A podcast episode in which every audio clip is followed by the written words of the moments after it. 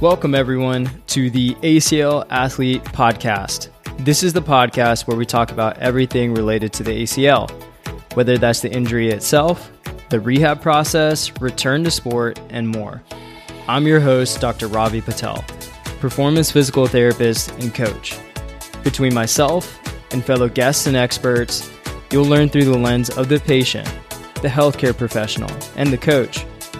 The goal of this podcast is to equip you the athlete with the education to make the best informed decision about your care and your ACL journey.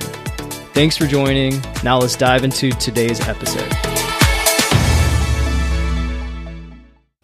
What's up, guys? Today we have a short and sweet episode, straight to the punch. Uh, I say that all the time and then it ends up being longer than it should. But today is going to be a short one, promise you that. So today we are talking about subjective versus objective wins in ACL rehab. And this came up from a conversation I had with one of my ACL athletes. And for her, it has not been a very easy process. Um, we connected a little bit later after she was post op, and there were some big deficits. She was working with someone who wasn't very familiar with the process. And so they were super, super conservative, and there were things that were kind of limiting her in terms of making progress. One of those things being range of motion. And so as we started working together, she started gaining ground on these things. Um, but in the past few weeks, it's been less noticeable changes and it almost fluctuates back and forth. And there have been other factors in her life with work and her kid and other things that have come up that has not allowed as much opportunity to work on these things as compared to immediately post op. And this is one of those things that I always stress to you guys as soon as you have surgery or post injury, get to working on some of this stuff because it will make a huge difference in terms of the later process of your ACL rehab. And so for her, it was easy to just kind of get into this kind of negative mindset of, man, I'm not making any progress in my range of motion. Um, it's kind of teetering right at this like zero or negative three. And then for flexion, it kind of hovering around 120, 110. And this could be really tough mentally if you're two or three months post op like she is and we're still working on this stuff, still trying to build strength. But sometimes people get stuck in this place where their range of motion doesn't progress like we want it to, and there could be a number of factors out there why. And so while we're consistently working on this, we're still building in other pieces to her rehab to make sure we're strengthening within those ranges and continuing to work on the range of motion.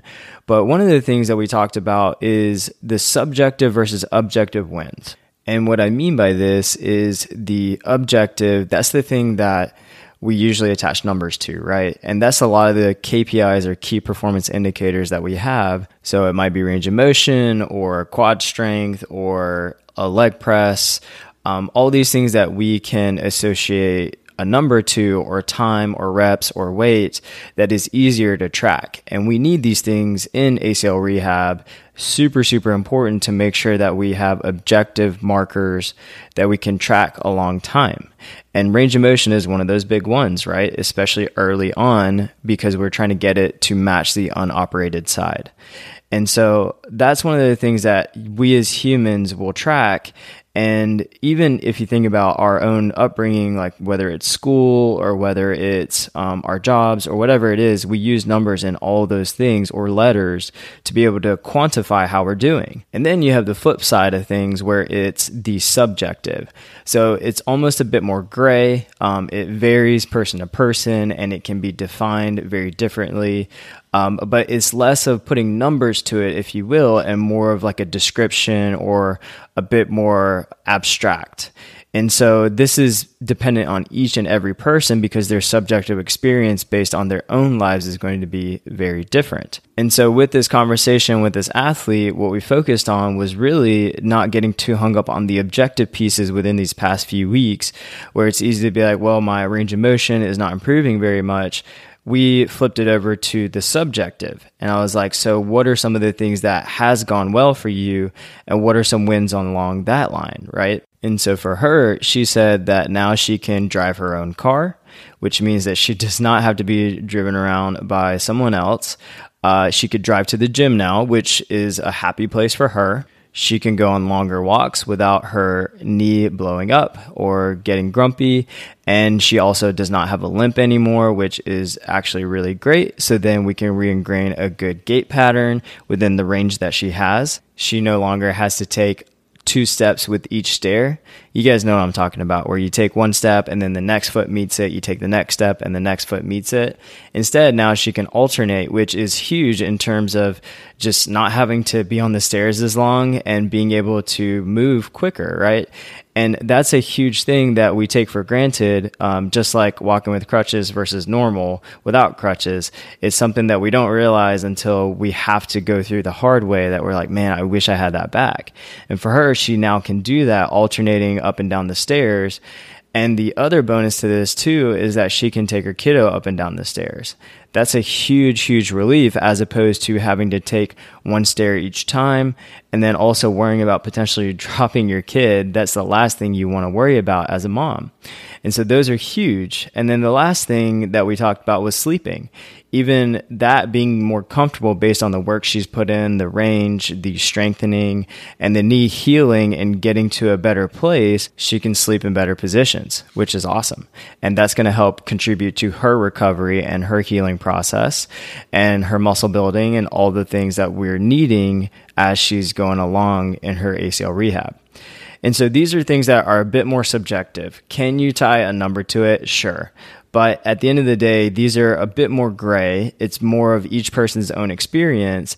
And each of you will have your own things that you're navigating throughout your own ACL journey that might not be as straightforward as, you know, range of motion degrees or quad strength or the weight on a back squat. All these things are great, but there are other things that happen that are wins as well. And those are the subjective wins that I encourage you guys to also track along in this process. And I've done a podcast episode in the past talking about small wins that I encourage you to go check out, which pairs well with this but I don't want to get too lost on it needs to be something associated with a number. It could be something that is subjective, that is meaningful to you, that might not seem like very much, but it might just take a little bit of reflecting to see where you were last week or even a few days ago compared to where you are today. And so that's the reflection strategy I want you to take. At the end of each day or each week, whatever you prefer, ask yourself what was a small win? And if you can't necessarily find anything that is objective and it doesn't have to be find something that is subjective and that is meaningful to you whether it is navigating the stairs without having to step to each one or driving in your car to go to the gym or being able to go on a walk. Or maybe it's now you can go to the pub with your friends and watch some soccer it's all the little things in there that adds up that you're like, wow, this actually has changed. And it might not just be the stuff that I'm doing in the gym or in my rehab that is necessarily the things that are shifting dramatically. And just remember, every day isn't going to always feel like a win. There are going to be plenty of those days, and it might be even like a week or two or even longer where you're not feeling like you're making any progress at all. That's where I'm going to encourage you to find the things that are a little less obvious, find out what they are, and reflect on them. And the goal is to use these small wins, whether they're objective or subjective, just categorize that as the umbrella of wins and use that as momentum to help you with your mindset. And we know that all this is a big part of the rehab process to help drive our actions. So make sure that you are writing those down, reflecting on them, even if it doesn't seem like very much, they all count and it's going to keep moving you forward. All right, team, that's going to be it for today. I told you guys short and sweet, to the point. Keep tracking those wins no matter where you are in the process. This is your host, Ravi Patel, signing off.